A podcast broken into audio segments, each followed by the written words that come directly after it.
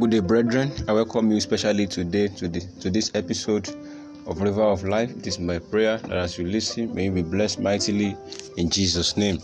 On today's episode of River of Life, we shall be considering the topic that says, Who is your shepherd? Again, I ask, Who is your shepherd?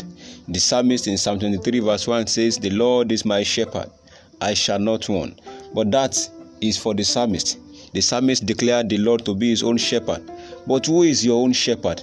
That is the question.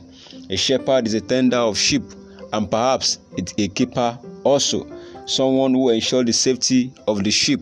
Today, we have so many who have made their academic qualifications, their career, their marriage, and so on. They are shepherd, a small God. That is what I mean by their shepherd there, in which a small God in which they believe makes them secure. A shepherd makes provision, and for them, since these things tends to satisfy their emotional, physical, financial need, to some extent, they regard it as their shepherd. What am I trying to say? Is that this academic qualification, marriage, careers, people depend on it perhaps because it tends to satisfy their emotional, physical, financial, and some other needs. So they made it their own shepherd.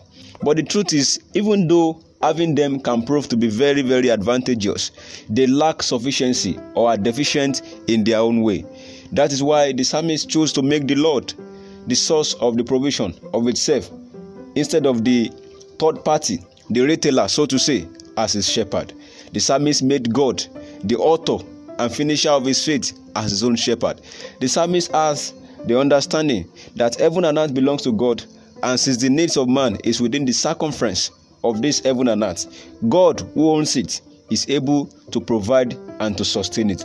The question is would you put trust, trust in Him other than the ephemeral things of this world, which has the most capacity to fail you? Or you put your trust in them, even though you know they can fail? You will not want only when God is your shepherd. The Lord is my shepherd, I shall not want. That is when God is actually your shepherd. If the things of the world is your shepherd, they are not sufficient enough to take you through.